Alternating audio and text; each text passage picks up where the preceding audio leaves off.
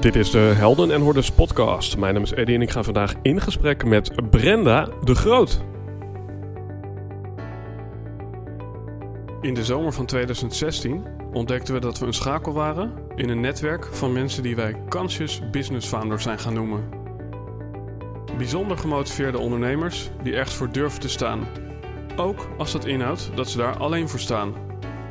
Die 200% toewijding willen geven voor 1% groei en zeggen: Dit ben ik en dit is mijn bijdrage aan een meer gebalanceerde wereld. Helaas kon je niet bij al deze gesprekken aanwezig zijn. Daarom hebben we die bijzondere verhalen voor je samengebracht in deze podcast. We wensen je veel luisterplezier, maar belangrijker nog, we hopen dat jij de volgende stap gaat zetten in jouw avontuur.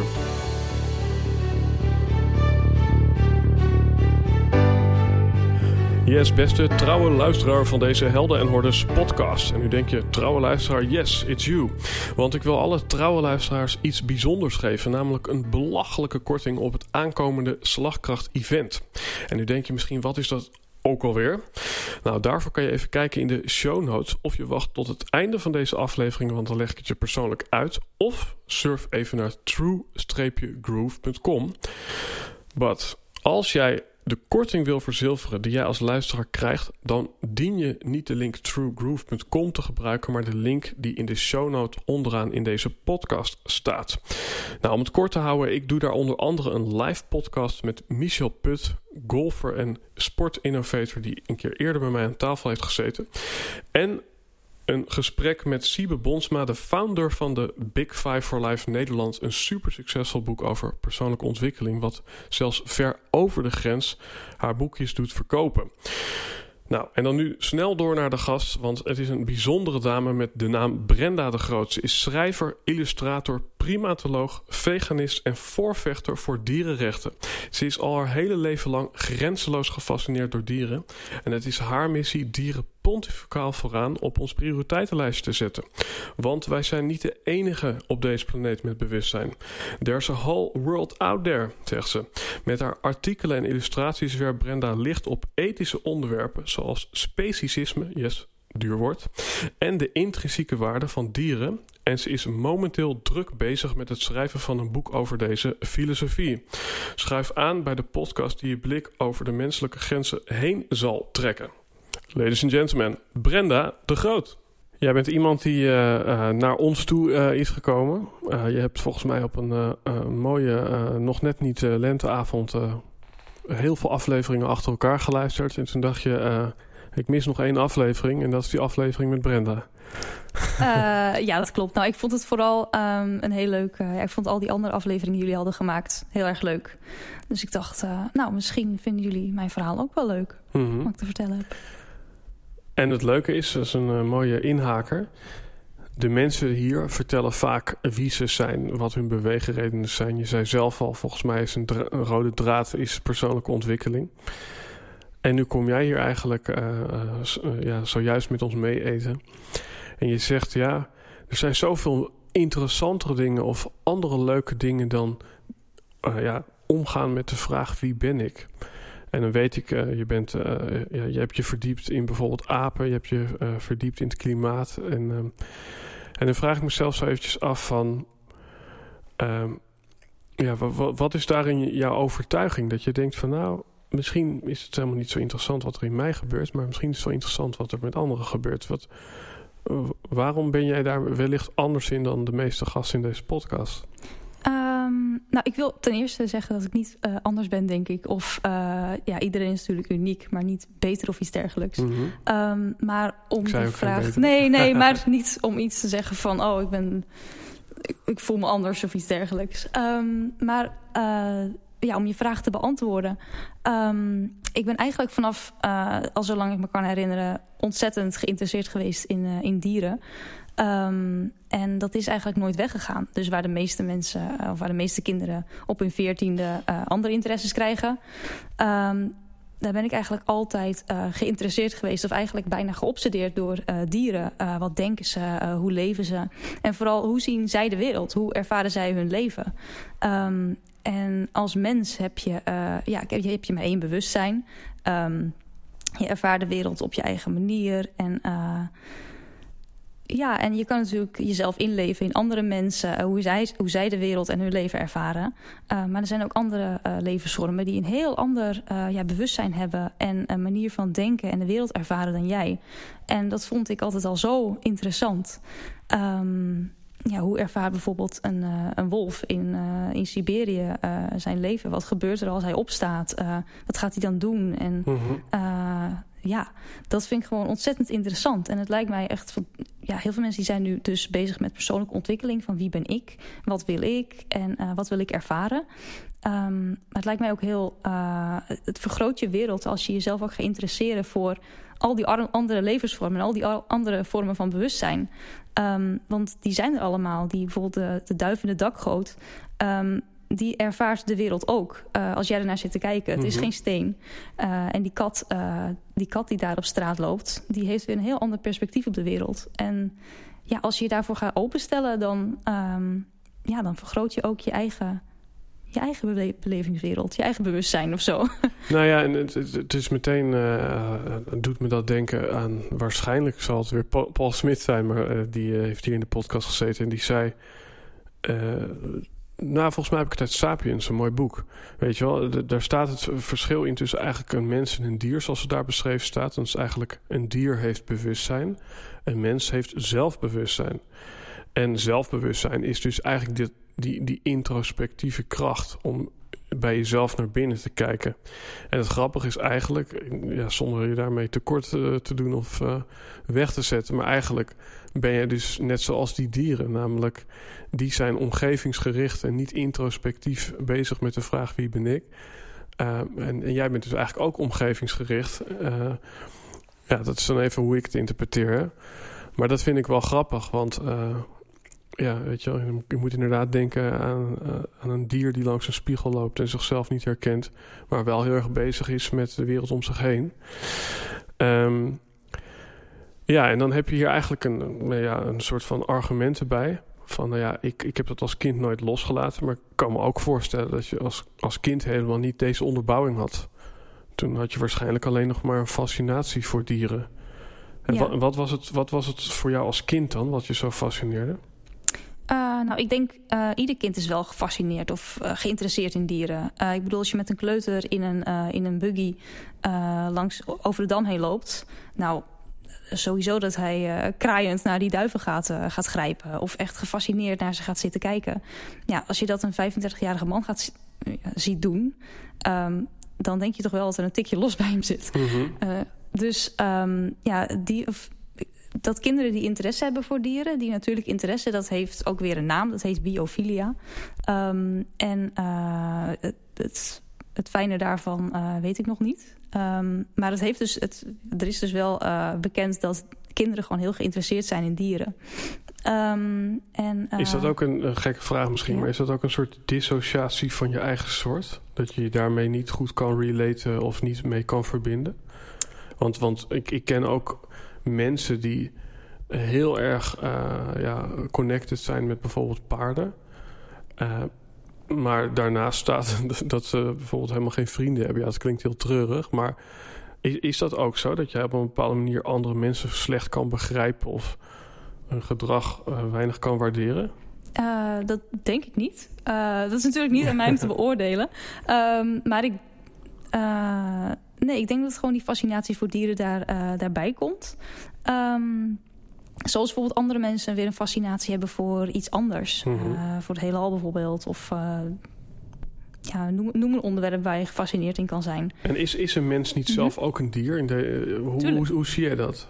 Tuurlijk, een mens is een dier. Ik bedoel, miljarden, miljoenen jaren evolutie... die hebben ons mm -hmm. gemaakt tot een mens. En... Um, zijn volgens mij, uh, dat is heel slecht dat ik het niet eens zeker weet. Volgens mij iets van 3,2 of 3,6 jaar geleden zijn we pas afgesplitst van de bonobo slash chimpansee. Uh, chimpansee. Um, Dus uh, ja, en we zijn nog steeds, we behoren nog steeds tot de familie van de apen. We zijn nog steeds mensapen. En natuurlijk zijn wij uh, de vrij bijzondere mensapen die de hele wereld hebben gedomineerd. En um, die uh, dingen kunnen zoals abstract denken en zelf, zelfbewustzijn hebben. En daarmee wil ik niet zeggen dat andere dieren niet abstract kunnen denken. En, of ook geen zelfbewustzijn hebben. Want er zijn dieren die zichzelf wel kunnen herkennen in een spiegel. En ja, die toch ook wel. Um, een vorm van dat metacognitie hebben. Um, de crux zit daar natuurlijk wel in dat we niet... we weten niet hoe het bewustzijn van een ander dier uh, eruit ziet of, of voelt. Mm -hmm. Dus dat kunnen we natuurlijk ook nooit zeker weten. We kunnen het ze niet vragen. Um, ja, want ik hoorde je ook zeggen van... ik ben benieuwd uh, weet je, hoe een dier de wereld ziet. En ja. uh, ook hoe een dier denkt. Maar dan denk ik, denkt... is er niet alleen maar sprake van instinct... en een soort van automatische piloot. Um, is, is, is er denken bij dieren? Nou, ik heb het dan specifiek over dus bewustzijn. Dus dat mm -hmm. is uh, uh, dat fenomenale bewustzijn dat je... Um, uh, dus dat is waar jij het over hebt. Dus niet dat zelfbewustzijn, maar dat je gewoon dingen ervaart en ziet. Dus ik zie, jou, ik zie nu jouw gezicht. dat is ja, huidskleurig. Um, met koptelefoon op. Ik ruik nog een beetje van de, uh, de heerlijke knoflooksaus uh, van de veganistische falafel die we hebben gegeten. Um, dus al dat soort dingen, dat, dat komt allemaal ja. binnen. Dat is allemaal een bewustzijn. Dus uh, bijvoorbeeld een steen mm -hmm. heeft geen bewustzijn. een boom heeft zeer waarschijnlijk ook geen bewustzijn. Die ervaart niks. Die voelt niet, die ruikt niet. die heeft geen gedachteprocessen, geen emoties. Ja, want waar, dus... want waar loopt die lijn dan? Want dat vind ik meteen wel een interessante vraag. Hè? Want, ja, ik ook. Ik, nou ja, goed, kijk, ik, ik heb je volgens mij iets horen lezen, wou ik zeggen. ja. Een mooie verspreking. Over uh, uh, het zenuwstelsel. En dat dat eigenlijk ja, is waardoor mensen en dieren bijvoorbeeld lijden kunnen ervaren, als ik het goed heb. Maar ik heb ook een boekje gelezen over bomen die met elkaar communiceren. En als een van de bomen ziek is, dan helpen de andere bomen ondergronds om die boom te helen. En dan zijn er ook allerlei plantsoortigen die zichzelf verweren tegen allerlei pesticiden en toestanden. Um, dus dan vraag ik mezelf af, ja, uh, waar, waar, loopt dan de scheidingslijn tussen een, een, een, een plant en een dier? Ja, nou, um, het korte antwoord is, uh, we weten het niet. Zeker. Uh, dus we weten het niet en we weten het niet zeker. Um, omdat bewustzijn is, ja, dat moet je ervaren. dus maar we weten, er zijn wel uh, goede redenen om aan te nemen dat uh, planten niet en uh, dieren wel bewustzijn hebben. Dus dingen kunnen ervaren. Dus dat planten reageren um, op bepaalde dingen en ja, op, op licht en donker. En um, ja, dat ze kunnen reageren, dat houdt niet per definitie in dat ze ook bewustzijn hebben. Um, een boom, voor een boom is het ook niet echt nodig om bewustzijn te hebben. Of is het niet echt heel handig als hij bewustzijn heeft. dat als um, ja, insecten aan zijn bladeren gaan zitten knagen en hij pijn voelt, uh, dat is niet handig, want hij kan nergens heen. Dus uh, waarschijnlijk is beweging hetgene wat uh, bewustzijn... Um, ja, dus pijn ja, is eigenlijk dat, een weksignaal om in beweging weg. te komen. En daarom bestaat pijn, zou je misschien ja. zelfs kunnen zeggen. En ja, als je dat ervaart, maar aan die ervaring kun je geen actie koppelen... dan is het vrij lullig. Klopt, ja. Het, ja. Is, het is ook zo'n complex, uh, een complex ding. Want bewustzijn is natuurlijk niet alleen maar een pijnervaring. Mm -hmm. Maar het is dus ook dat hele uh, ja, zien van de wereld. Uh, licht en donker van elkaar kunnen onderscheiden bijvoorbeeld. zelfs de meest ja, basic life levensvorm. Bijvoorbeeld een worm of iets dergelijks. Um, die heeft niet een bepaald bewustzijn zoals jij en ik hebben. Um, mm -hmm. Die heeft bijvoorbeeld volgens mij hebben wormen niet eens ogen. Of kunnen ze misschien mm -hmm. uh, alleen licht van donker onderscheiden. Dat is natuurlijk iets heel anders dan hoe jij en ik de wereld ervaren. Um, maar ze hebben het wel. Mm -hmm. uh, ik weet niet precies meer wat ik hiermee wilde zeggen. Of wat je vraag precies was. Nee, ja, de, eigenlijk waar de scheidingslijn mm -hmm. loopt ah, ja. tussen plant en dier. Um, hè, dan heb je inderdaad ook vleesetende planten. Of uh, planten die inderdaad af en toe waakzaam zijn en een, en een insecten uit de lucht grijpen. Ondertussen begint het hier tropisch te regenen, want het is een hele warme dag en uh, volgens mij begint het te regenen. Het is een mooie sfeereffect in deze ja. jungle-achtige studio. um, wat ik ook interessant vind, hè, we zijn natuurlijk nog uh, lang niet uitgepraat over het thema klimaat. En um, nou ja, inmiddels uh, ja, is het volgens mij in ieder geval bij iedereen bekend dat er mogelijk wat aan de hand is. En dan heb je dus heel veel mensen die vanuit die overtuiging vegetarisch worden. Dus die stoppen met vlees eten. En dan heb je ook mensen, uh, waaronder mijn eigen vriendin, die zegt: Nou, moet je luisteren, ik uh, ben uh, vooral vegetarisch omdat ik het zielig vind voor de dieren. En ik zei altijd: van nou, volgens mij is het bij mij klimaat op één. en dan is het mijn eigen gezondheid op twee. En dan is het zielig voor dieren op drie. Zo, zo zat hij altijd in mijn, in mijn hoofd. Omdat ik altijd dacht: van ja, dat, dat stukje pijn ja, dat, dat vind ik, uh, vind ik een ja, moeilijk thema. Uh, daar hebben we het net natuurlijk een beetje al over gehad. Maar ook een beetje vanuit de ja, docu Our Planet, die ik heb gezien op Netflix. Dat is weer een net nieuwe documentaire van Attenborough over onze prachtige planeet. Maar dit keer meer dan ooit met een ondertoon van... jongens, als we zo doorgaan, dan gaat alles naar de K. Mhm. En ja, toen vond ik het wel eventjes interessant van... Ehm, in die docu zie je constant dieren die mogelijk op uitsterven uh, staan door de klimaatverandering. Maar je ziet ook heel veel dieren die andere dieren opeten.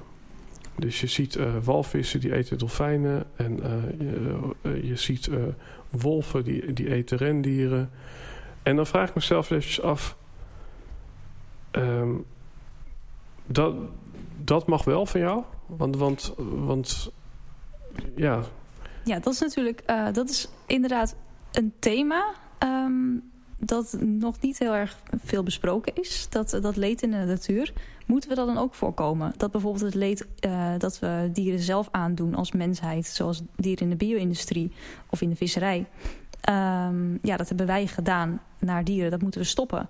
Uh, omdat we empathie hebben. En uh, ja, waarom zouden we onze natuurlijke empathie niet inzetten om die dieren te helpen? Hmm. Maar in hoeverre moeten we dan doortrekken inderdaad uh, naar dieren in het wild? Um, als jij een leeuw, een tijger, of een leeuw, een tijger, een leeuw, een, um, een buffel ziet opeten, levend ziet opeten, zou je dan die buffel uit zijn lijden verlossen?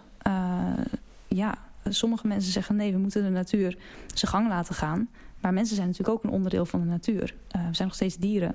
En net als onze empathie voor die dieren. Maar als er mhm. dan een geweer aan te pas komt en we schieten die buffel dood... dan hebben we wel weer zoiets van ja, je bent nu wel met een soort van technisch middel... Uh, aan het soort van inbreken in iets wat de natuur is. Um, ik vind het zelf ook heel lastig. Uh, want het voelt gewoon heel tegenintuïtief. Mm -hmm. Dat jij met een machinegeweer uh, alle stervende dieren maar uh, ja, om zeep helpt. Ja, um, ja want, want misschien even één stap terug. je mag me corrigeren, maar volgens mij heet het speciesme of wat is het? Speciesisme? Ja, precies. Speciesisme, zo zeg ik goed toch? Ja. Ja, nou ja, goed. Uh, dus uh, dames en heren, als je er iets meer over wil weten... je hebt een prachtig artikel geschreven over wat dat is. En dan mag je zelf even in het kort vertellen van... nou, uh, wat is dat in deze podcast? Speciesisme is heel kort um, discriminatie op basis van soort. Dus mm zoals bijvoorbeeld racisme, discriminatie is op basis van ras. en seksisme, discriminatie op basis van seksen. Um, ja, ben je bij speciesisme... Um, ken je zeg maar morele waarde toe uh, aan uh, levensvormen uh, met als enige reden ja, de soort waar ze toe behoren. Mm -hmm. Dus je hebt dus eigenlijk twee soorten. Grofweg gezien. De speciesisme van tussen mensen en dieren. Ehm, mensen die zijn moreel superieur aan dieren, want we zijn mensen. Um, en uh, de ene diersoort, dat is dus die tweede soort, dat is tussen diersoorten. bijvoorbeeld een hond is moreel meer waard dan een kip, bijvoorbeeld, of ja. een varken. Ja. Um, en daar zijn eigenlijk helemaal geen goede redenen voor. dus het is zowel moreel als rationeel. Eigenlijk slaat het nergens ja, op. want er zijn zelfs culturen waar een koe heilig is en over straat loopt en dan moet je je auto stoppen. Ja. En hier ligt hij op ons bord. Ja, en in China en eten ze honden en dat vinden verschrikkelijk. En maar bij ons, zijn het huisdieren, ja, precies. Ja. Ja, dus, dus, dus blijkbaar zijn er overtuigingen die, die, die, die, die rangschikken uh, het ene dier boven het ander. Um, ja, dan vind ik het eventjes interessant. En dan komen we dus ja, één stapje terug bij die documentaire... waarin je ziet dat dieren eigenlijk... Kijk, eigenlijk het, het, onderliggende gedachtegoed... als ik even uh, zo vrij mag zijn, is dus... ja, mensen die zeggen intelligenter te zijn dan een dier, die claimen daarmee dat ze het dier ook om zeep mogen helpen of daarover over mogen domineren. Toch? Mhm. Dat is wat je zegt. Mm, ehm, nou, ik vind het heel grappig hoe je die, uh, die schakel maakt tussen uh, dit uh, dieren mm leed verminderen, zeg maar, en speciesisme. Um, ik zou dan niet zeggen dat ik als mens superieur ben aan een dier om het dood mhm. te maken. Maar ik zou bijvoorbeeld, als ik toch niet dat geweer, maar bijvoorbeeld een pijl en boog heb. Ik weet niet, ik vind het altijd heel. Um, um, het is toch, je bent met een uh, geweer bezig, is technologie. Het, het, er zit gewoon een bepaald smaakje aan. Maar als ik een buffel uh, levend opgegeten zie worden door een leeuw... en ik heb de mogelijkheid om die buffel uit zijn lijden te verlossen... want ja, levend eraf, uh, dat, dat komt hij dan toch niet meer. Um, als dat zo is, dan zou ik dat toch wel doen. Dan zou ik niet de natuur zijn, loop laat, zijn vrije loop laten gaan... en die buffel ontzettend veel leed mm -hmm. berokkenen. Um, en dan moest ik nog een bruggetje maken naar speciesisme. Ehm, voel ik me dan um, moreel superieur als mens? Nee. Ik ben eigenlijk alleen mijn, uh, ja, mijn empathische ja, uh, gevoel aan het volgen. Op dat moment voel ik gewoon uh, ja, als mens... Dat bedoel ik dus om te zeggen ook dat de mens onderdeel is van de natuur. We hebben gewoon dat niet alleen een goed brein gekregen van de evolutie... maar ook nog een ja, heel groot inlevingsvermogen in anderen. En, en dus ook in andere diersoorten. Dus omdat ik me kan inleven in die buffel... Um, ja, dat vind ik dat ik dat... Uh, dat ik hem dan ook bijvoorbeeld uit zijn lijden zou mogen verlossen. Mhm. Um, en niet dat ik superieur ben van... oh, ik zal dit even, e-, even leiden. Ja. ja. Want er zijn... Want ik hoor je, ik hoor je zeggen... Uh, uh, ik vind het sowieso een mooi thema... dat, dat, dat stukje lijden verlossen. dus ik denk dat we daar zo meteen ook nog verder op in kunnen gaan. Maar dan heb je het eigenlijk ook over het inleven in een dier. En vanuit daar een soort empathie en compassie opbrengen voor dat dier. En op een bepaalde manier uh, ja, kennen we dat uh, allemaal. Uh, ook onder andere uit ons kindertijd. Weet je wel, geen één kind wou Bambi op zijn bord. En Joep van het Hek met oud en nieuw met Flappy.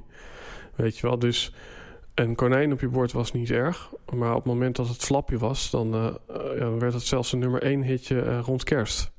Want Flappy was het lieve konijntje van jou of van mij. En, en dan vraag ik me af hè, van...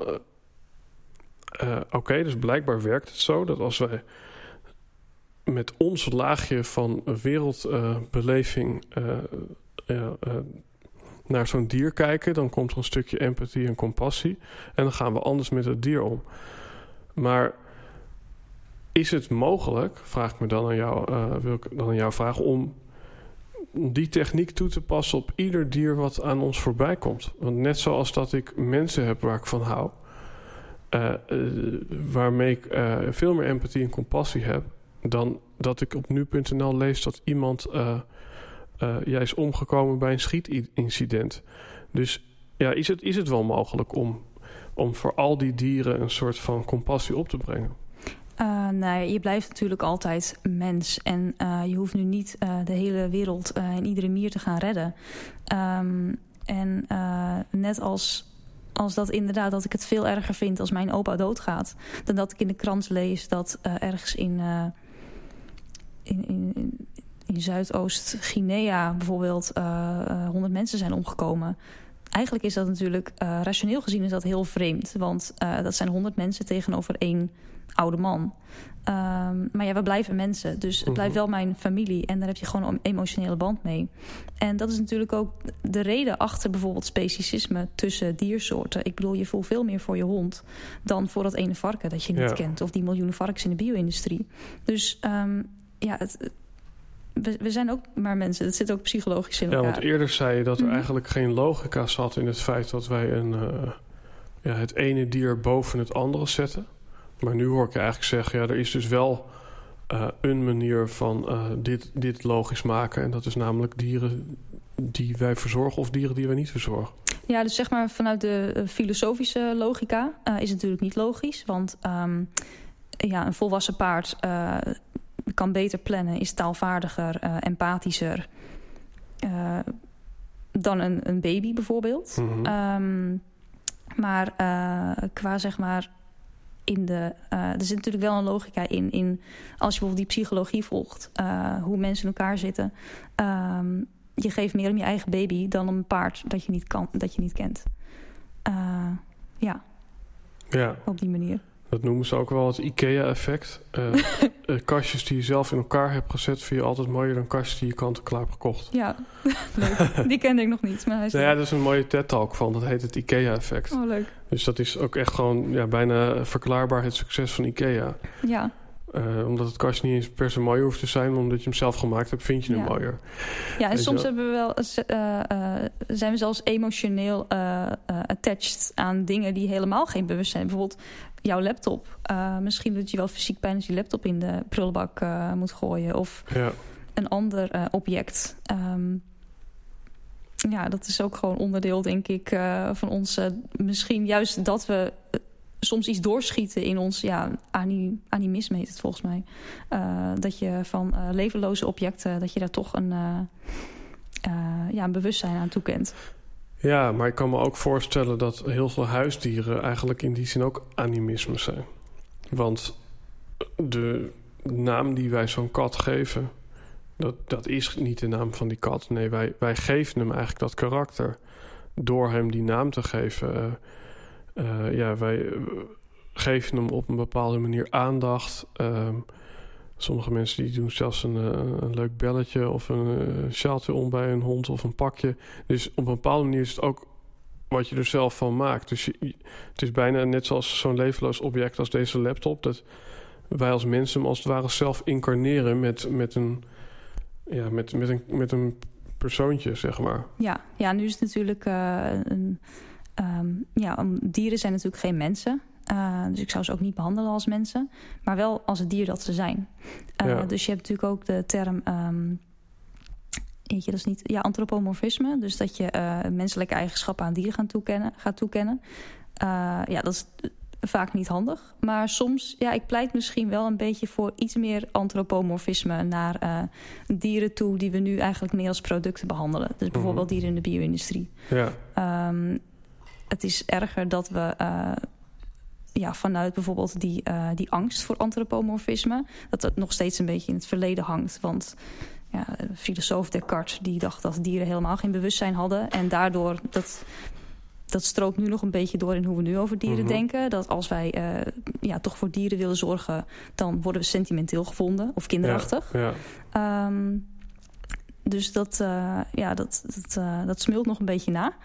Um, en dat zorgt ervoor, denk ik, dat we ook vaak denken van... oh joh, uh, het zijn maar varkens, weet je wel. Ja. doe niet zo sentimenteel, die hebben... Ja, kijk, wat ik interessant vind... van de ene kant zou je kunnen zeggen van... er zijn dus veel mensen die te laagdunkend doen over dieren... en eigenlijk te weinig rekening houden met de eventuele gevoelens... en karaktereigenschappen van het dier... Maar je kunt het misschien ook omkeren. Je kunt misschien ook zeggen dat wij te hoogdunkend zijn over ons eigen vermogen.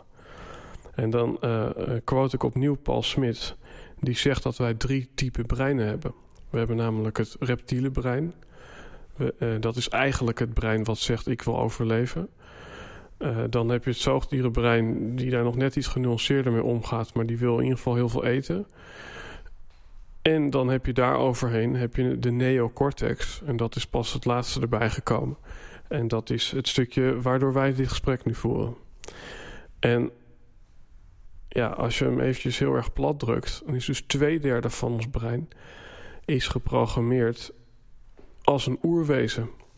En dat is dus geprogrammeerd om gewoon te eten... en om gewoon voort te planten. En een derde is dus intelligent... Maar dan, is het, ja, dan vraag ik me eventjes af dat een derde wat dus eigenlijk ziet dat het misschien niet zo goed is voor die beesten. Die misschien ook ziet dat we niet zo verstandig met het klimaat bezig zijn. Die tegenover twee derde dronken in een snackbar staat en denkt ik wil gewoon een hamburger en het maakt me niet uit uh, wat de gevolgen zijn.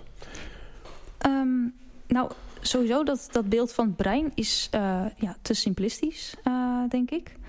Um, omdat uh, ja, dieren um, en mensen... Uh, het is niet zo dat ieder dier uh, maar twee soorten breinen heeft. Dat bijvoorbeeld een, mm -hmm. alleen een reptiel alleen dat ene brein heeft... en alleen dat een, een, een, zoogdier twee breinen heeft en dat de mens... die magische neocortex heeft. Die dan ons in staat stelt tot die ons inderdaad intelligent maakt of iets dergelijks. Um, andere zoogdieren hebben ook een neocortex. Mm het is alleen dat die van ons gewoon beter ontwikkeld is. Ja, nou ja, goed, kijk, eh, los van of, of dit helemaal feitelijk klopt. Mm maar Sorry, ja, psycholoog komt in me daarboven. Nee, dat is helemaal goed. Oh. maar mijn vraag zit hem daar, dat ik mij afvraag of onze oerverlangens het niet altijd winnen van ons uh, verstand. En dan ben jij misschien een uitzondering, omdat jij, zoals ik weet, veganistisch leeft. Maar hoeveel mensen kunnen weerstand bieden tegen, op een lege maag tegen een lekkere hamburger? En hoeveel mensen kunnen weerstand bieden in een groep van twintig mensen die zeggen: Ah, toe, neem nog even een sigaret of een biertje. En dat jij dan zegt nee, dank je. Ik denk toch dat heel veel mensen een knieval maken op zo'n moment. En dat ze achteraf denken, nou, dat was niet verstandig. Volgende keer ga ik het proberen beter te doen. En dan kom ik hierop om, omdat we het hebben over hoe gaan we met dieren om. Ja, en dan, en dan zie ik voor me van, nou, van de ene kant rationeel en met een stukje inbeeldingsvermogen snap ik dat dat helemaal niet fijn is voor zo'n dier. Maar als ik daar op een lege maag sta en ik zie dat een eurokanaler kip ook nog eens een keer veel goedkoper is en mijn portemonnee is leeg dan uh, een zelfgemaakte salade. Ja, dan vraag ik me af van. Uh, dan komt er een mooie quote. In theorie zijn theorie en praktijk hetzelfde, maar in de praktijk niet. Hebben we het hier dan niet eigenlijk alleen maar over theorie en hoe toepasbaar is alles wat je hier zegt? Uh, nou, ik, ik zie het zelf best positief in. Uh, Ja, uh, ik denk dat eigenlijk heel veel mensen tot meer in staat zijn dan dat, we, dat we denken. Vaak denken we aan, oh, die ander die is maar, ja, die, die denkt niet na. Of die, mhm. die gaat inderdaad voor die kilo knallen kip. Maar vaak ligt het ook heel vaak aan... Um, ja, of mensen wel genoeg informatie hebben. Heel veel mensen die, die weten gewoon niet genoeg van wat er speelt. Dus ik ben ook 25 jaar geen veganist geweest. Um, ik at gewoon vlees, vis. Uh, ik wil niet zeggen alles wat los en vast zat. Uh, maar ik had nog wel die overtuiging. Uh, ja, zoals ik al zei, ik, hield, ik hou van dieren. Ja. Dus 25 jaar lang heb ik ontzettend van dieren gehouden, net zoals dat ik nu doe. Uh, maar heb ik nog steeds inderdaad die kilo knallen uh, kip gekocht. Uh, en dat betekent niet dat ik zeg maar op dat moment een soort van ja, dom mens met twee breinen of twee breindelen ben. Um, ik wist gewoon nog niet genoeg.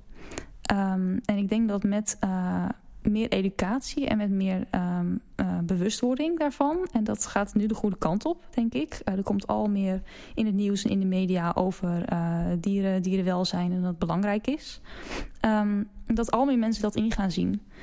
Um, dus ik denk dat, dat er al meer mensen inderdaad weten van... hé, hey, die kilo knallen kip, dat ze daarbij na gaan denken. Dat, er dus, ja, dat ze dan niet zomaar vanuit hun gewoonte. Want het is natuurlijk gewoonte eigenlijk dat we vlees eten. Mm Er zijn maar heel weinig mensen veganistisch geboren. Ze moeten onszelf aanleren. Maar die gewoontes veranderen, dat is ontzettend moeilijk. Dat zijn gewoon fysieke, hoe noem je dat, verbindenissen in je brein. En die moet je gewoon zien om te buigen. Um, en naarmate we dus meer blootstelling hebben aan mensen die het anders doen... en die wel vraagtekens stellen bij die kip... dan gaan we dat zelf uh, ook vaker doen.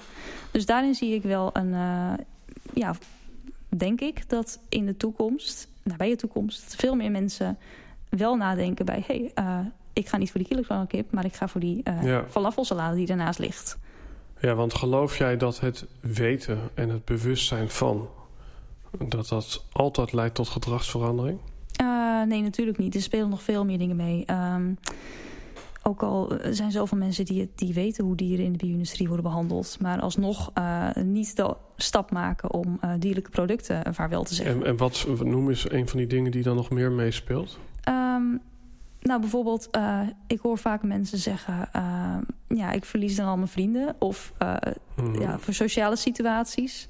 Kijk, natuurlijk, ik kan het zelf heel goed rooien, zeg maar. Um, om veganistisch te eten uh, thuis. Maar vaak als je dan uit eten gaat en dan vaak uh, buiten de Randstad... Ja. Dus er is toch vrij, vrij weinig te krijgen. Um, en je krijgt altijd de vraag... Uh, het komt bijna altijd wel ergens aan te pas... van, oh, ben je veganist? En dan krijg je weer het hele riedeltje. Um, ik zit er ook niet op te wachten om steeds mezelf te gaan verdedigen. Ja. maar het is ehm, in die zin ook wel paradoxaal, als ik het even zo zeg hoor. Maar mhm. dat, dat bijna een soort van de mensen die, die het, het meest zorg uitdragen voor, voor al het leven op de planeet. dat dat misschien de mensen zijn die het makkelijkst in een isolement komen omdat eigenlijk de hele maatschappij en de economie is ingericht uh, op het consumeren van bijvoorbeeld vlees, op, op het ja, überhaupt consumeren. Weet je, in de breedste zin van het woord. En als je eigenlijk zegt, ik, ik wil minimalistisch zijn, ik wil duurzaam zijn, ik wil veganistisch zijn. Ja, dan, dan vallen negen van de tien uh, opties af. En dan, mm -hmm. ja, en dan resulteert dat er misschien automatisch in dat je inderdaad thuis alleen met een bordje op schoot zit. Het klinkt nu heel treurig hoor. Maar... Ja, uh, ja er zijn natuurlijk, je kan natuurlijk altijd ook van tevoren even het restaurant opbellen en zo. of je eigen eten desnoods meenemen naar een feestje. Maar is het jouw doel om, om, om, die, om, die, om die, ja, die, die, die, zeg maar, situatie exact om te draaien? Uh, dat is zeg maar meer veganisten, ja. minimalisten. Nou ja. ja. dat zou wel een fantastische missie zijn. Als, uh, als, we, meer, uh, als we minder mm -hmm. iPhones gaan kopen en die dierlijke producten een schop geven. Mm -hmm. um, en ik denk ook dat we daar. het gaat langzaam, maar we gaan er wel naartoe, denk ik. En bijvoorbeeld nu, ja, ik ben niet de enige veganist op aarde. Um, nee. Dus er zijn veel meer mensen die dat ook zijn. En ook al, ook al ben ik veganist, dat zegt dan niet dat ik alleen nog maar met veganisten kan omgaan natuurlijk. Uh, nee, dan zou ik heel weinig vrienden overhouden. Um, wat wil ik hiermee zeggen? Oh, dat isolement, daar had jij het over. Um, dat je zeg maar in isolement terecht raakt. Ja, dat is natuurlijk... Um, maar net wat je er ook zelf van maakt. Um, maar het is wel inderdaad een, een bekend fenomeen onder uh, mensen die dan veganistisch uh, gaan eten. Um, omdat je eigenlijk jezelf altijd een soort van uh, hebt beschermd. Dat heet een cognitieve dissonantiereductie. Um, je hebt jezelf altijd beschermd met een uh, redenen uh, waardoor je nog wel vlees en vis en dat soort dingen zou eten. Uh, bijvoorbeeld, we hebben het nodig. Of mm -hmm. die dieren in die biologisch, als ik biologisch eet, dan worden die dieren wel goed behandeld. mensen hebben vlees nodig. Nou, op een gegeven moment kan je dat niet meer hoog houden door alle informatie die je hebt. Um, het, het, is, het geldt voor iedereen weer want, anders. Want is, is, er een tax, is er een tax aan goed leven? Want ik kan me voorstellen, zometeen dan zijn we allemaal veganistisch. En uh, nou, ja, dan, dan wordt de volgende stap dat we allemaal nog minimalistischer gaan worden. En dat, ja, ik noem maar wat, hè, maar misschien wordt een stap dat, dat er alleen nog maar gebruik en geen bezit meer is. Dus dat we ons kleding huren, dat we maar één paar schoenen hebben en die zijn ook nog gehuurd. Dus ja, het verkleinen van je footprint en het liefst zijn voor je omgeving, is, is daar een tax aan voor jou? Of kunnen we altijd minimalistischer worden en altijd duurzamer? Um, sorry, ik zat echt nog in dat, in dat verhaal. Um, is er een tax aan? Kunnen we nog minimalistischer of duurzamer worden? Ja, ik denk dat het beter kan. Maar uh, je moet daar natuurlijk niet in... Uh, als je er, uh, nee, want voor een ander ben jij bij wijze van spreken nu al obsessief. Als je snapt wat ik bedoel. Ja. Dus, dus snap je? Dus stel dat iedereen zo is als jij... en jij neemt weer, weer het voortouw in in, in, in ja, beter leven voor jezelf en je omgeving? Nou ja, ik. ik uh, dus dus ik waar, waar stopt jouw missie, zou ik bijna willen zeggen? Um, wanneer is jouw missie uh, uh, geslaagd? Is die ooit geslaagd? ik denk, ja, wanneer is die missie geslaagd? ik vind het nu eigenlijk belangrijk dat we um, vooral niet de dieren met ja, levensvorm met een andere bewustzijn, uh, met ook, die ook bewustzijn hebben, dat we die niet onnodig leed toedoen. Mm -hmm. um, en uh, ja, als we dat, als er meer mensen uh, ja, stoppen met het ondersteunen, financieel ondersteunen van dat soort praktijken, mm -hmm. en dat in de theorie is dat, of in de praktijk is dat veganistisch gaan eten, dan ziet de wereld er al echt een heel stuk beter uit. Dus ja. laten we dat als eerste doen. Maar um, als we. Ja, kijk, ik ben ook niet perfect. Um, ik koop ook niet alleen maar biologische uh, groenten. En ik koop ook nog steeds mijn kleding bij de HM. Mm -hmm. um, ja, want voor jou zit het vooral, dat merk ik op, op dat stukje het wegnemen van het, van het leed. Mm -hmm. En dat is misschien weer een. Uh, ja, je, je, merkt al, ik ben vrij associatief en ik sla soms bruggen en je weet niet waar je, uh, waar je uitkomt. Maar uh, nu we dit opnemen, zitten we net na Pasen. Mm -hmm. En er zijn nog steeds heel veel mensen uh, die uh, ja, het Bijbelverhaal als ja, een soort van rode draad door hun leven gebruiken. En dan hebben we natuurlijk de Passion of the Christ. En dan is passion het Latijnse woord voor lijden.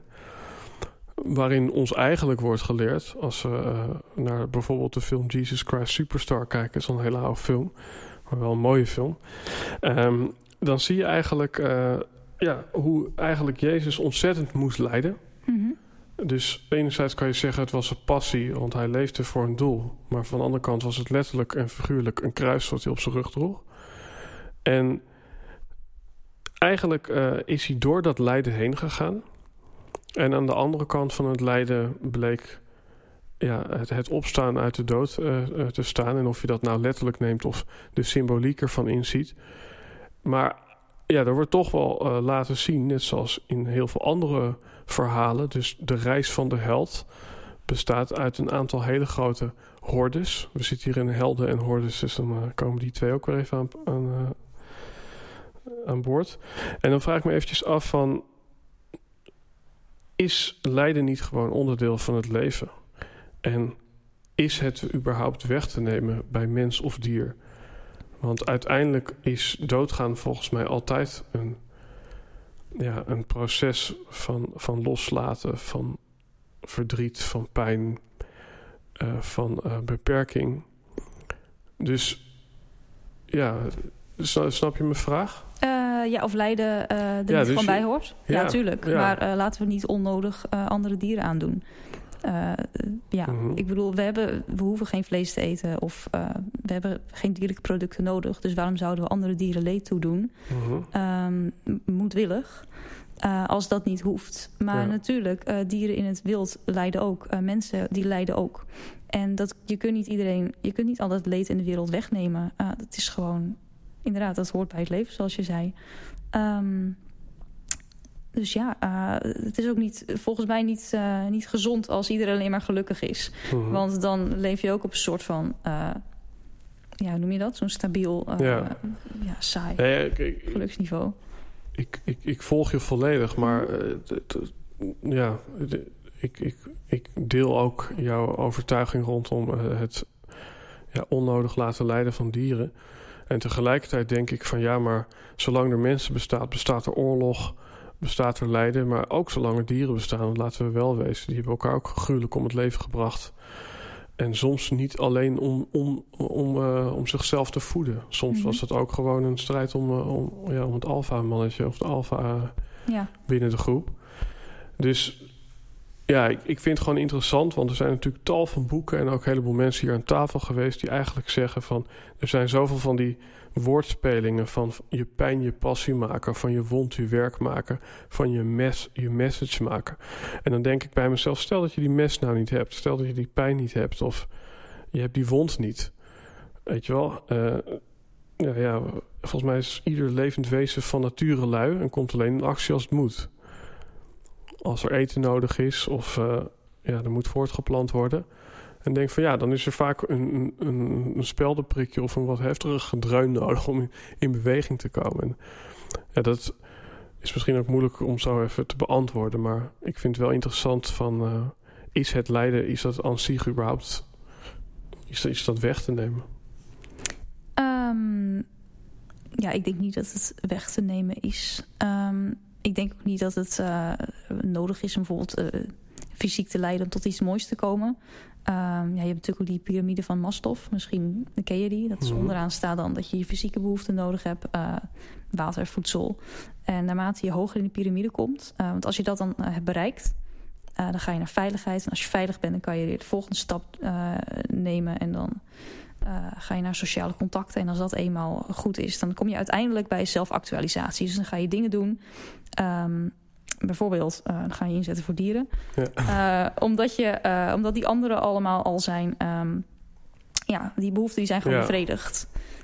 dus misschien is lijden in dat opzicht... lijden op zo'n heel laag niveau. Dus als jij gewoon echt geen water hebt... of echt niet veilig bent... of je hebt gewoon echt geen sociale contact... en je lijdt dus echt... of ja. psychische problemen waar je onder lijdt. Misschien kom je daar niet Ik vind het wel interessant wat je zegt. Want het is bijna alsof... Nou ja, je beschrijft inderdaad die basisniveaus van honger, seksualiteit, veiligheid, die we dus blijkbaar allemaal hebben hier in het Westen.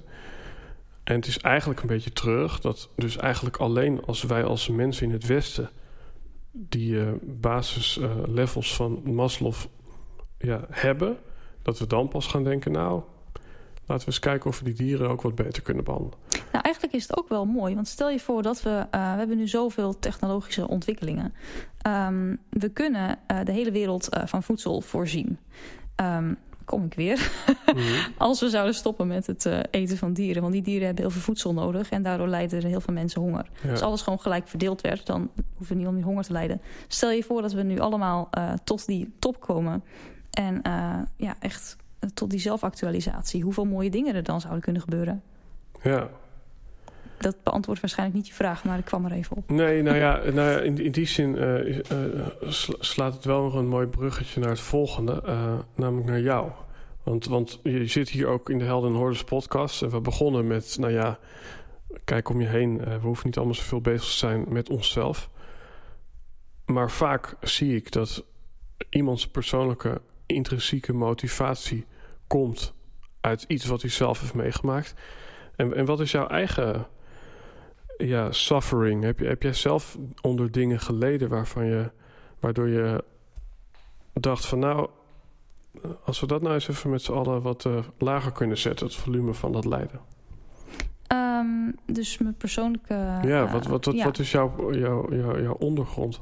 Um, nou, eigenlijk ben ik altijd uh, een heel uh, stabiel, uh, koppig persoon geweest, ook als kind al. En heb ik eigenlijk altijd gedaan wat ik heel erg leuk vond en waar mijn passie lag. Dat is super goed gegaan.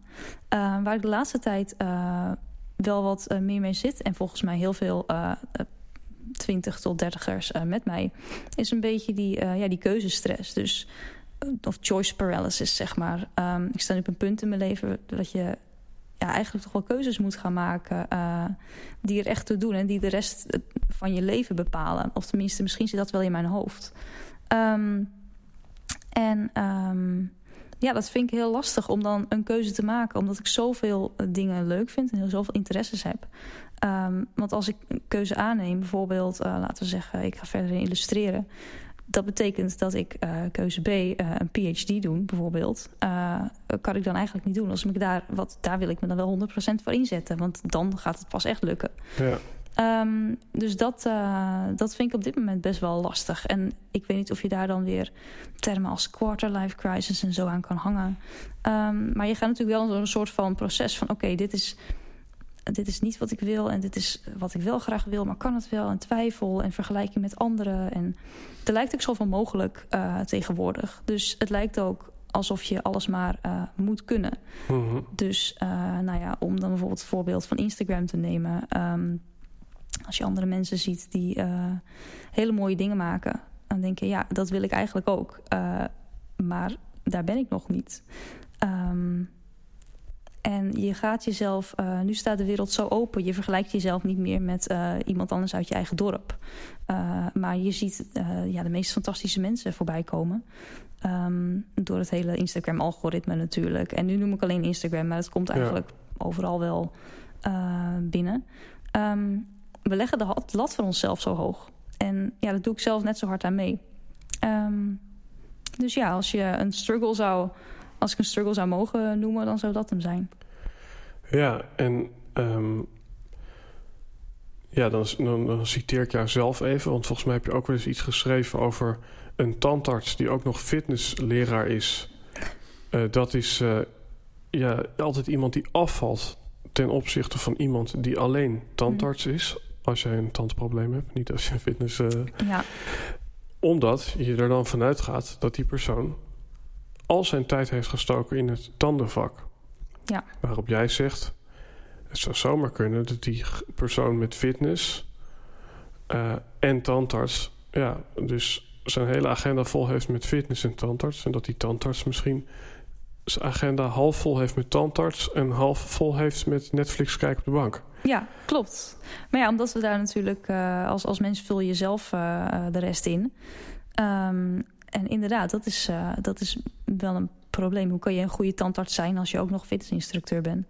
Ja, dus hoe kan je een goede illustrator zijn als ja. je eigenlijk ook nog onderzoeker bent? En dit is niet wat jij denkt, maar dit is eventjes ja, de, wat, wat je, de tendens die je ziet uh, uh, in de wereld. Ja. Maar ik ben zelf ook een mens, dus ik, ik ga er zelf ook vanuit. Ja. Ja. Nou ja, dan zit je hier wel tegenover iemand die, uh, die daar een mening over heeft. Vertel, ik ben heel benieuwd. Nou, ik geloof dat juist die combinatie, er zijn ook allerlei termen voor, dat die combinatie maakt dat, dat je juist succesvol bent. Weet je wel, um, als we kijken naar um, uh, een Airbnb, dan is het eigenlijk een combinatie van twee dingen. Het is de combinatie van enerzijds een behoefte naar uh, hotels die er niet zijn of die te duur zijn. En anderzijds een lege ruimte omdat die mensen op dat moment op vakantie zijn. Waardoor jij uh, door Engeland lopend denkt: hé, hey, dan kan ik daar wel mooi. Dus het is eigenlijk, weet je wel, lege woonkamers plus volle hotels is Airbnb. Ik kan ook zeggen: personenauto's die stilstaan en te dure taxis is Uber. Dus eigenlijk is het altijd een combinatie van twee dingen, of zelfs van meerdere dingen, waardoor iets bestaansrecht krijgt.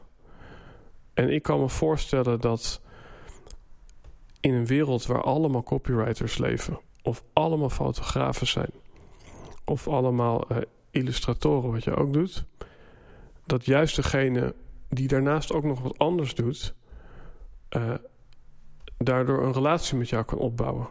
Dus ik zou bijvoorbeeld kiezen voor een fotograaf die ook nog iets heeft met klimaat, omdat dat mij ook interesseert. Dus dan zou ik uit al die fotografen kiezen voor die fotograaf die ook nog iets met klimaat doet. Want dan voel ik me verbonden met die persoon. Oké.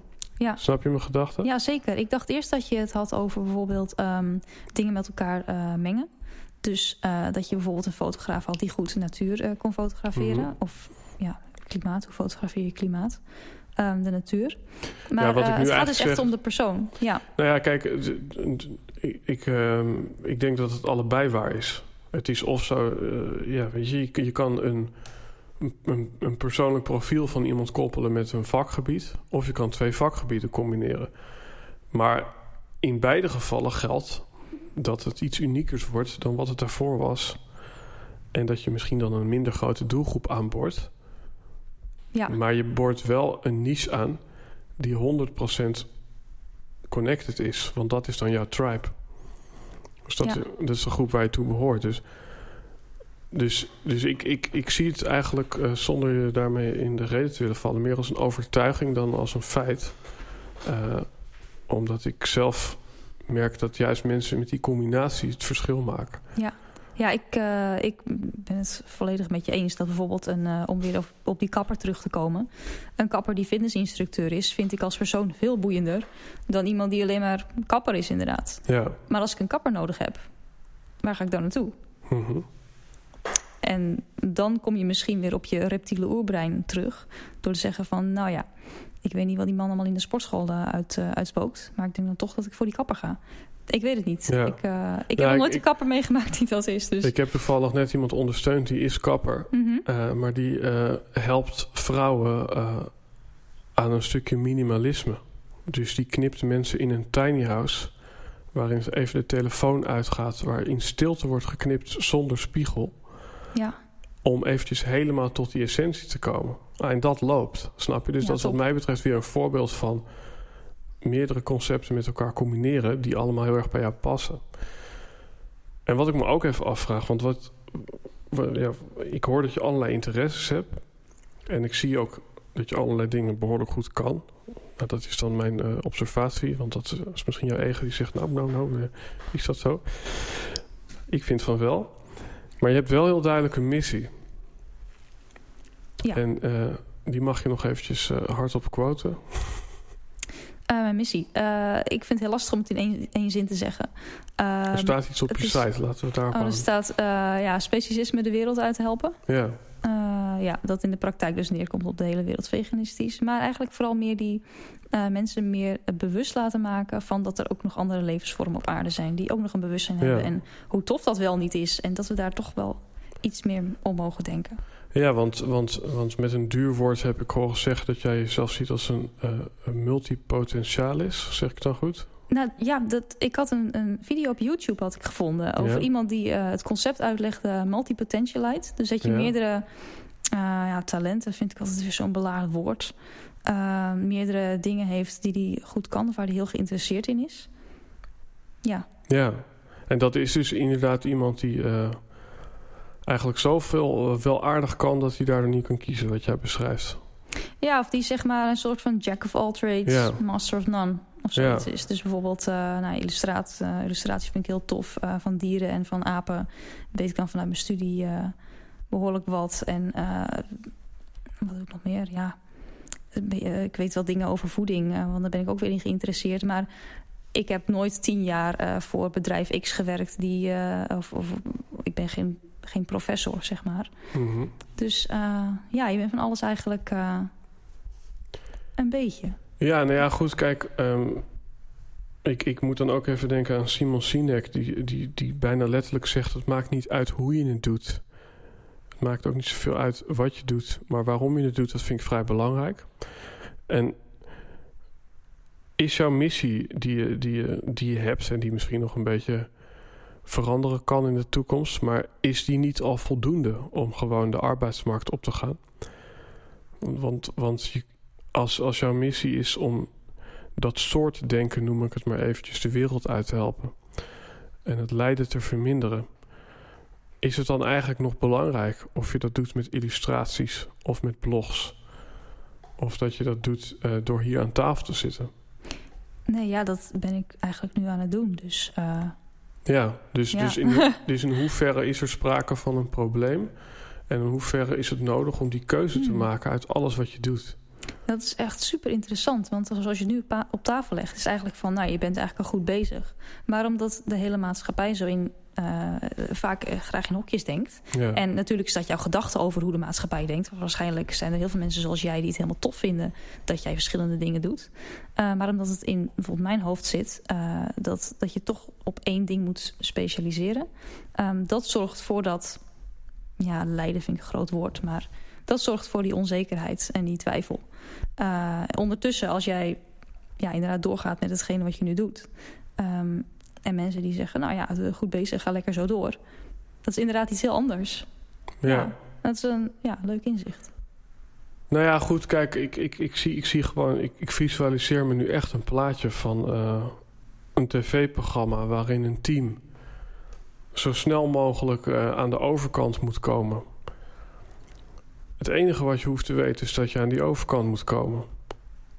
En zodra de stopwatch uh, gaat lopen, dan bepalen mensen wel wat hun rol is binnen dat team. En wat er nodig is ook vooral. En, en, dat, en dat, dat zou ik eigenlijk willen teruggeven. Van ja, ik, ik heb weinig mensen hier aan tafel die, die zo duidelijk... Weet je, al vanaf minuut één hadden we het eigenlijk over dierenleed. Uh, hadden we het misschien zijdelings over een stukje bewustzijn, minimalisme... Uh, het soort denken eruit halen... En dat is eigenlijk, nou ja, ook al zijn we binnen het gesprek allerlei kansen op gegaan, is dat nog steeds de rode draad. En denk van, nou ja, uh, wat heb je nog meer nodig, zou ik bijna willen zeggen. Dus. Met gezellen. Vrienden. Nou ja, ja. En, en, en, en, dan denk ik van, mm -hmm. uh, op het moment dat je ja, je verhaal laat klinken, staan er vanzelf mensen op die, die jou gehoord hebben en die daarbij aansluiten. Net zoals dat jij hier nu zit, omdat ik met mijn andere gasten uh, het verhaal laten klinken. En zo gaat het balletje rollen. Maar ik, ik vind dat wel een heel interessant thema, omdat ik eigenlijk zelf bijna een inzicht krijg van het verschil tussen wat je doet en waarom je het doet. En uh, dat die verlamming die ontstaat bij, bij wat je doet, misschien ook wel. Het is, het is misschien een probleem wat helemaal niet opgelost hoeft te worden. Je snapt wat ik bedoel. Ja, in je hoofd opgelost. Ja. Ja, Um, wat ik je ook nog wil vragen. Um, ik heb hier echt, uh, ik heb heel veel aantekeningen, heb ik eigenlijk bijna nooit. Ik ga bijna altijd blanco oh. in gesprek, maar bij jou had ik een, dat hele verhaal gelezen. Oké, lees voor. Um, wat ik me ook eventjes afvraag van, we hadden het er net al eventjes over van... Het, je bent volgens mij ook wel gefascineerd door de vrije wil en of we die wel of niet hebben. Oh ja, ja, leuk. Ja. Kijk, daar ga je. Even zitten. Welke rol speelt die vrije wil hierin? Um, hebben, hebben wij überhaupt uh, ja, de keuzemogelijkheid om ons beter, beter te gaan gedragen naar onze lieve medediertjes? Of, Nou, um, ik heb een filosofieprogramma gevolgd tijdens mijn studie. En dat is echt het. Nou, als iets misschien fascinerender is dan dieren, dan vind ik wel filosofie over bewustzijn en philosophy of mind. Um, en daarin bleek dus toch eigenlijk dat ja, vrije wil niet echt bestaat in de. Dus dan heb je weer een scheiding van die fysieke, de. Uh, ja, op, op ja, hoe noem je dat? Uh, wiskundig moleculair niveau. Dat de vrije wil niet bestaat. Um, en er zijn heel veel mensen die, uh, die, dat, die daar niet mee eens zijn.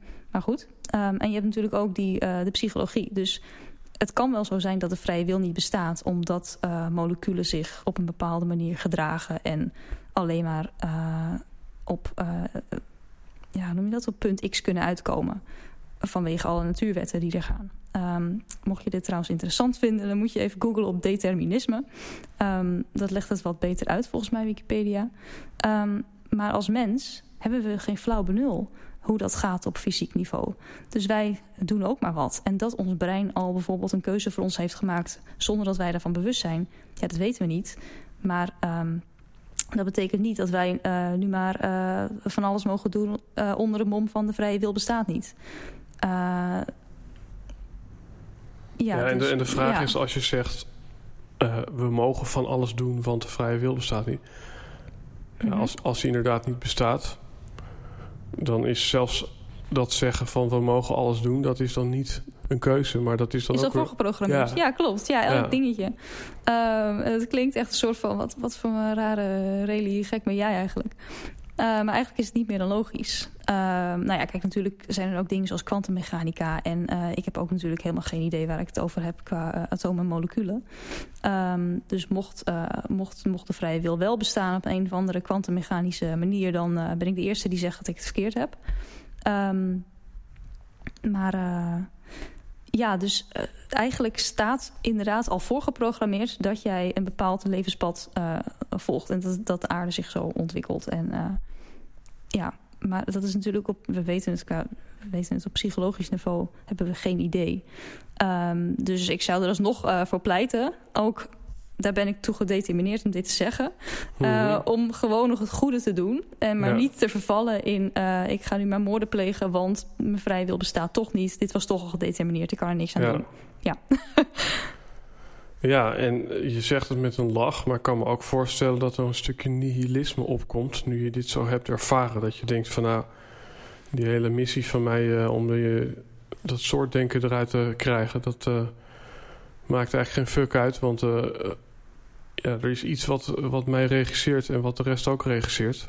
Oh nee, nee, ik, uh, ik vind het fantastisch uh, dat ik niet weet hoe het allemaal werkt. Mm -hmm. En uh, ik, ik ga er gewoon mee door. Ik ga nu niet zeggen van nou het maakt me allemaal niks meer uit, laat maar zitten. Want dan, dat zorgt ervoor dat, ja, al kan ik maar één iemand misschien één dag per week minder vlees laten eten. Dat redt alsnog een heleboel dieren. Ja. ja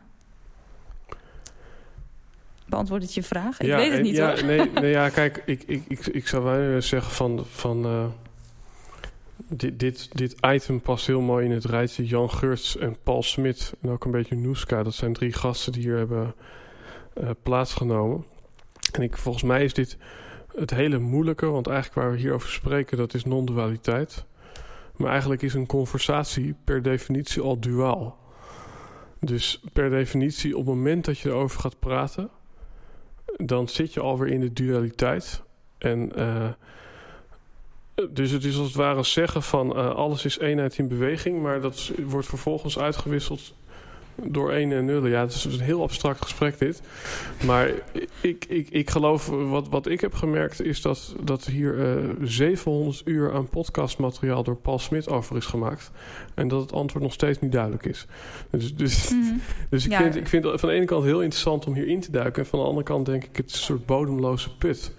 Ja, kijk, ik ben nu ook maar gewoon iemand die een filosofievak uh, heeft gevolgd over de vrije wil ja. en materialisme. Dus uh, wie ben ik om uh, mensen die daar heel veel verstand van hebben, ja, bijvoorbeeld te gaan tegenspreken. Maar dit is waar ik zelf over heb gedacht. Dus, nou ja, volgens mij spreek je tot nu toe niemand tegen die hier eerder over heeft gehad. Dus dat, ja, mooi. dat siertje. Um, wat ik wel ook een interessante vind is... Um, iets wat mij eh, heel veel heeft gedaan. Ik heb het ook eerder aangehaald. Dat was een documentaire van Leonardo DiCaprio, Before the Flood. Dat was echt het moment dat ik volledig uh, zonder vlees ging. Voor die tijd had ik nog wel eens een stukje kip. En eigenlijk wat er dus gebeurde is een documentaire die op dat moment internationaal op hetzelfde moment werd uitgezonden op National Geographic. Dat was nog nooit eerder in de geschiedenis gedaan. Maar dat vonden ze zo belangrijk dat hoe laat het ook waar was, het werd overal tegelijk uitgezonden. En dat verhaal, dat heeft mij als het ware laten simuleren met een mooi woord. Uh, wat er eigenlijk in de wereld plaatsvond. En dat verhaal heeft ertoe geresulteerd dat ik ben gestopt met vlees eten. Nou, dan hebben we nu die nieuwe Our Planet, die veel meer aandacht uh, besteedt aan het klimaat dan alle eerdere natuurdocus. En dan vraag ik me even af van. Um, die docus, dat zijn in dit geval ja, een soort van massaberichtgeving, hè, want dat bereikt heel veel mensen. En heb ik het met Jur, die hier ook zit, wel eens over gehad van... bereiken we eigenlijk wel nieuwe mensen hiermee? En dan vraag ik me af hoe jij daarover denkt. Omdat is het niet altijd zo dat de mensen die er al iets van interesse naar hebben... dat die het allemaal kijken of luisteren? En dat de mensen die er geen interesse naar hebben... ja, daar ook niet uh, naar kijken. Dus, dus, dus wie bereik je eigenlijk? Bereik jij niet alleen maar mensen die al gelovig zijn? Um, ja, ik vind het trouwens wel echt heel grappig misschien om te bekennen... dat ik die documentaires die je hebt genoemd... The Flood en mm -hmm. uh, zelfs bijvoorbeeld Cowspiracy... Maar je hebt ook geen um, tv, heb, heb je gezegd. Dus dat wordt ook lastig dan. Gezien, inderdaad. um, en ook, ik heb ook geen Netflix. En ik denk, uh, ik heb die vooral niet gekeken... want ja, waarschijnlijk kan je wel een of andere rip-off van uh, YouTube halen... maar dat is eigenlijk een soort van uit zelfbescherming. Want uh, het, het, net zoals die David, dat, de mm -hmm. film van David Attenborough. Um, het, het, het einde is niet, het, het loopt niet goed af, zeg maar. Um, mm -hmm. Ik vind het gewoon, ja, soms, soms ben ik gewoon echt ontzettend bang wat er met onze aarde gaat gebeuren. En dan vooral met, ja, al die alle dieren, wat we dieren aandoen en wat we de natuur aandoen. En ook uh, onszelf. Uh, wat gaat er gebeuren in 20 jaar? Ik wil er eigenlijk niet over nadenken. Ik vind het gewoon ontzettend eng. Dat is de reden waarom ik die documentaires niet kijk.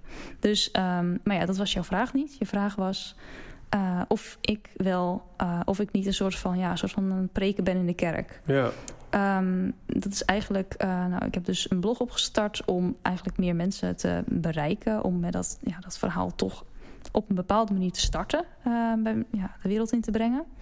Um, en uh, oh, het begint nu een gezellig muziekje te draaien. Ja, die gaat nu ja, um,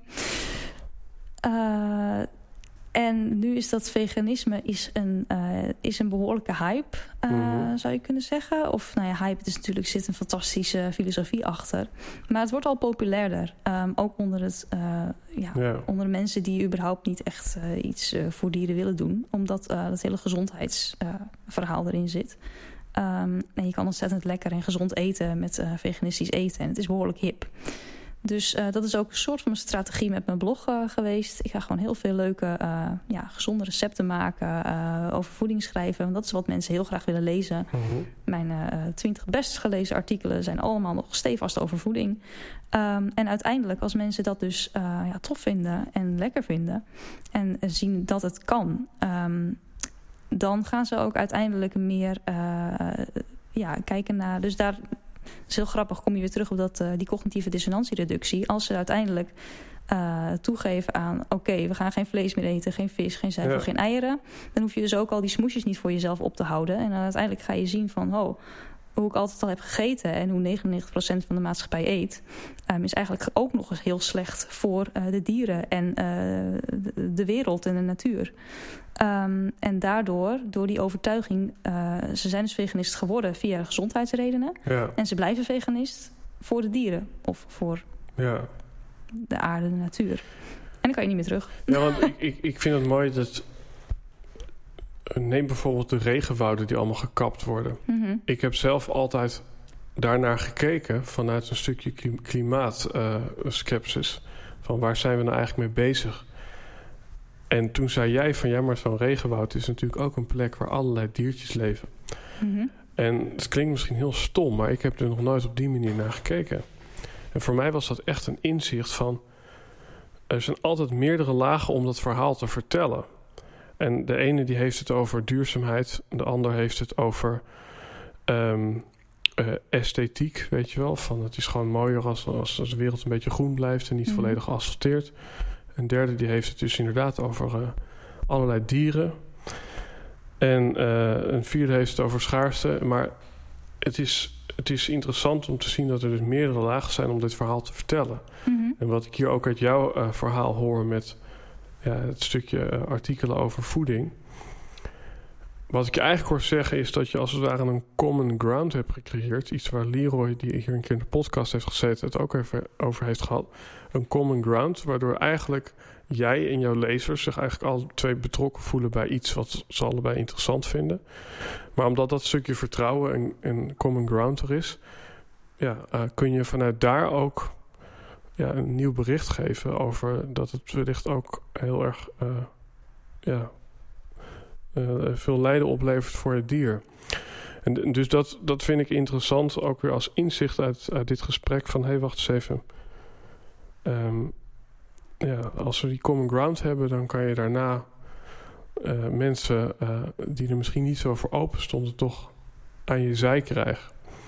Ja, zo zijn er ook heel veel mensen die beginnen met ja, inderdaad bloggen over voeding. Uiteindelijk komen ze erachter dat ze eigenlijk iets anders heel veel interessanter vinden. Ja. Ehm, en dat is ook die niches waar we het over hadden. Je begint met een, een, bepaalde niche, maar ja, je bent een mens. En je interesses veranderen over de loop van de tijd. Dus uh, als jij begint met een blog over... Uh, je bent 16 en je begint met een blog over gezond uh, eten. Mm -hmm. Ja, je bent 26. die blog die gaat groeien. Dan ben je opeens 26. Ja, na tien jaar word je wel gek van al die smoothie bowls. Ja. En heb je misschien hele andere interesses. Um, ja, dan is het heel tof als je dan die interesses volgt. En dan is het nog toffer als um, jouw lezers uh, jou dan ook blijven volgen en dan daar dan ook weer geïnteresseerd in raken. Ja, ik, heb, ik ken verschillende bloggers wel, mensen die dat uh, mm -hmm. hebben gedaan en dat gewoon succesvol Want wie inspireren jou hierin? Want uh, je hebt al aangegeven, ik heb geen tv en ik heb ook geen Netflix. En ja, dat vind ik juist interessant, omdat je dan ja, op, op content kan komen die we misschien niet allemaal kennen. Dus dus, dus naar de luisteraar toe, welk boek of, welk, of welke blogger of misschien welke vlogger of podcaster uh, ja, is inspirerend als je een volgende stap wil zetten naar veganisme? Um, dat vind ik heel lastig. Um, National Geographic zou ik zeggen, mm -hmm. uh, die natuurdocumentaires. Uh, omdat ja, ik ben niet uh, opeens veganist geworden. Of deze hele filosofie is niet gekomen nadat ik veganistisch ben gaan eten. Of op mijn 25ste. Mm -hmm. Maar is er echt ja, sinds, me, sinds dat ik klein ben al blijven hangen. Of is er altijd al geweest, zeg maar. Um, mede doordat ik... Ja, ik kreeg gewoon... ik, ik las boekjes over dieren in plaats mm -hmm. van tina's. Um, en poppen boeiden me niet. Knuffeldieren waren je van het. Ja. Dierentuin uh, National Geographic heb ik echt gebinged-watched. Dus uh, ja, misschien vanuit dat je toch daarmee moet beginnen... in plaats van bijvoorbeeld...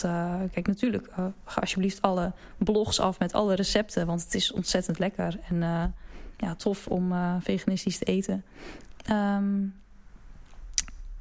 ja, uh, maar om meer inderdaad te... te sorry, ze vliegen hier. om meer inderdaad um, te leren... Er zijn nog dieren. In deze ja, ruimte inderdaad. hebben we ze nog. Ja, fantastisch. Ik geniet met volle teugen. Um, ja, het is namelijk... Je, je doet het wel ergens voor. En het is gewoon heel... Uh, uh, ja, voor die, ja, voor die andere dieren op aarde. Um, en bij mij, als ik voor mezelf praat, het komt vanuit de fascinatie en interesse voor ze. Dus uh, ja, de enige logische reden is om daar meer over te lezen en te weten en te bekijken. Mm -hmm. Dus inderdaad, sluit die tv wel aan en zet een documentaire op. Ja. Uh, ja. De, dat is waar ik nu op kom. Mm -hmm. Wat zou je de luisteraar uh, willen meegeven? Deze, die, die klopt voor jou helemaal niet. Hè? Want ik zou mm -hmm. normaal gesproken zeggen van... Uh, er staat een groot billboard uh, langs uh, de asfaltweg... waar allemaal mensen voorbij tuffen naar hun werk. Maar in jouw geval, um, er staat ergens in een, in een groen park... staat een groot reclamebord... Ja. waar mensen op zondag of op Pasen of op Pinkster een wandeling maken... En welke boodschap zou je mensen willen meegeven? Misschien welke quote of welke, welk inzicht wat je misschien zelf hebt opgedaan? Um, ik denk niet dat ik er een tekst op zou schrijven. Want ja, dan zou ik er een beeld op zetten. Beelden zeggen mhm. meer dan duizend woorden. Uh, zou ik misschien een dier op zetten? Mhm. Ja, een dier. Noem eens wat. walvis. Dat vind ik wel een heel mooi dier. Uh, waar heel veel mensen wel mee connecten. En laten mhm. zien hoe mooi dat... Ja, gewoon een hele mooie foto van een walvis. Een hele mooie illustratie. Misschien dat mensen... Uh, ja, onbewust laten nadenken of zo. Ja. Is dat een bevredigend antwoord? nou ja, ik, ik, ik vraag me inderdaad af van... Eh, weet je wel, hoe vervreemd zijn wij eigenlijk van het dierenrijk? Uh, als er inderdaad een dier opstaat wat we nog helemaal niet kennen... of niet meer kennen. Of... Mhm. Ja, het is natuurlijk ehm, exposure. Dus uh, hoe meer je ervan ziet... dat is misschien ook de, een van de redenen dat we niet echt om dieren geven. Omdat we in een soort van ja, concrete jungle leven. Mm Um, en vrij weinig meer met dieren te maken hebben. Behalve met die duif die, die, duif die onze auto volpoept. Ja. Um, dus als we wat meer dieren in ons leven hebben... misschien gaan we er ook meer om geven. Ja, en normaal zou ik dan zeggen, wie, wie zijn je helden? Maar dan vind ik mhm. ook nogal mooi uh, richting de afronding... om ja, te vragen van wel, welk dier uh, associeer jij jezelf het meest mee? Wat vind je nou echt een enorm fascinerend dier? Ja, walvissen. Uh, die hebben namelijk een bepaald uh, hun hersenen. Uh, ja, als je de hersenen van mensen naast bijvoorbeeld apen legt, dan zie je eigenlijk van nou, mensen is toch wel een soort van de volwassenere versie van dat brein. Mhm. leg je een mensenbrein naast dat van een walvis, nou, dan zijn wij echt de meest kinderachtige ooit. Uh, want dat van een walvis is, heeft veel meer vouwen, uh, is veel complexer. En die heeft ook een, uh, ja, een limbische systeem. Dus eigenlijk waar empathie en ook abstract denken zit... is bij hun vele malen groter. dus we hebben geen idee wat er in hun brein omgaat. Het is dat hij dus... groter is, want dat beest is ook vele malen groter. Dat is een beetje flauw. Ja, nou ja, dat, dus dat limbische systeem... Mhm. dat, dat is bij hun in zo'n volgens mij is het vier keer groter dan die van ons. Um, en dat is zo uh, disproportioneel enorm groot. Uh, dat er eigenlijk uh, ja, wetenschappers, die dus ja, marinebiologen, die dat onderzoeken, die, die denken nu dat er daar dingen in omgaan in hun brein waar wij ons überhaupt geen voorstelling van kunnen maken. Dus ja, walvissen die communiceren door middel van um, sonar. Dus dat zijn 3D-beelden. Um, en zij kunnen dus, denken die wetenschappers, in elkaars brein... Uh, beelden in elkaars brein uh, projecteren, 3D.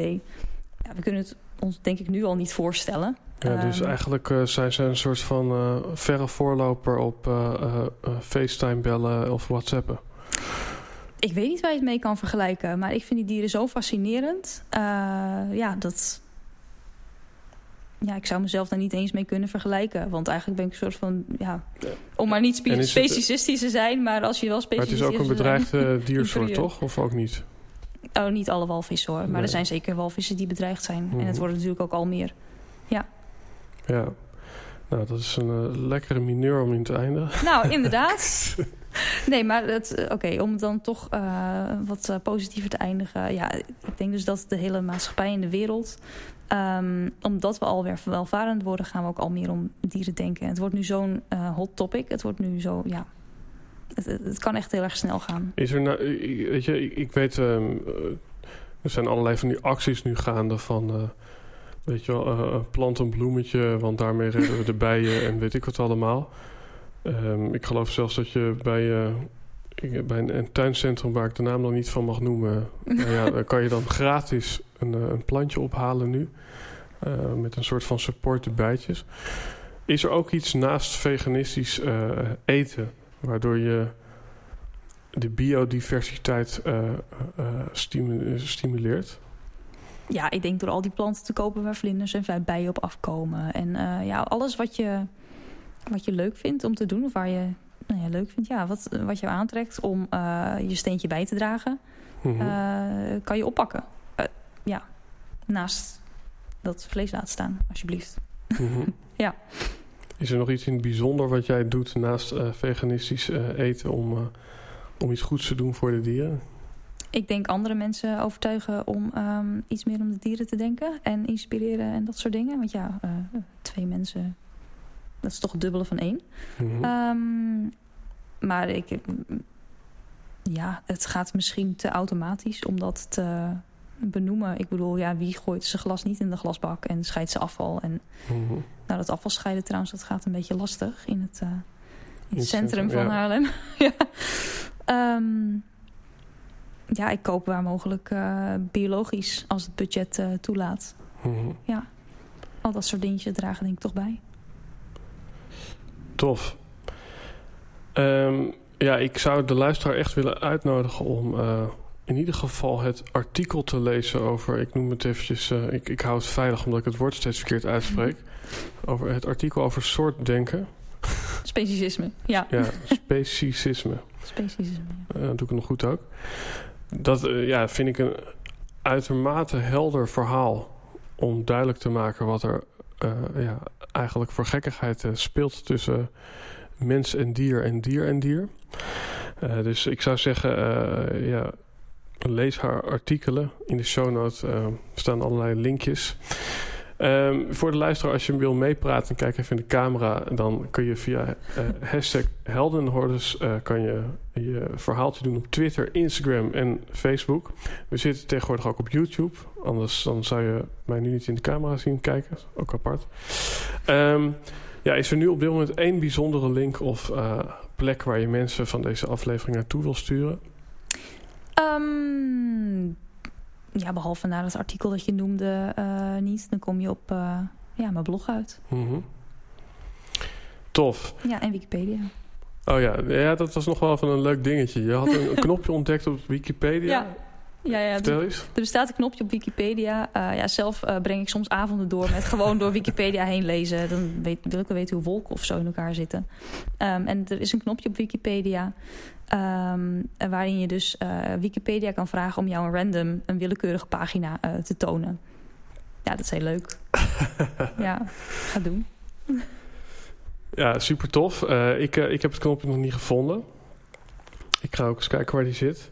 Um, ik zal... Uh, uh, waarschijnlijk is er ook wel een link naar dat random uh, stukje van... Ja. ja, leuk. Ja, dan zetten we die ook in de show notes erbij. dus we zijn een uur en een kwartier verder volgens mij. ik vind het heel leuk omdat we dit onderwerp eigenlijk nog niet in de podcast hebben behandeld. Wat al maar weer aangeeft hoe, hoe scheef het eigenlijk is. Inderdaad, zoveel persoonlijke ontwikkeling. Ja, ja. Waar zijn die dieren? Dus uh, dankjewel voor je bijdrage aan deze podcast. En uh, voor de luisteraar, tot de volgende episode. Yes, ik heb een hele toffe mededeling. Er komt een event aan met de naam Slagkracht. Een eendaags event voor ondernemers die een blauwdruk willen voor meer resultaat in hun business, in hun sportbeoefening en in hun hele leven. Een sportdag dus eigenlijk voor lichaam en geest. Want in de ochtend krijg je een True Groove Golf Masterclass van professional Michel Put. Iemand die ooit ook in deze podcast aanwezig was. En na een heerlijke lunch gaan we in de middag aan de slag met jouw persoonlijke ontwikkeling met een Helden en Hordes live podcast. Waarschijnlijk zelfs buiten als het weer toestaat. Waarin ik in gesprek ga met de eigenaar van de Big Five for Life Nederland, Siebe Bonsma.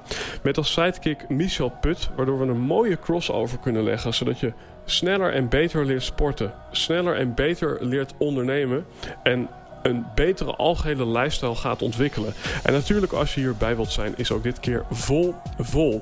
Dus neem een kijkje op true-groove.com. Link staat natuurlijk in de show notes. En wie weet gaan wij elkaar ontmoeten. Wie weet ga je Michel Put ontmoeten. En de eigenaar van de Big Five for Life. Voor meer slagkracht in jouw leven.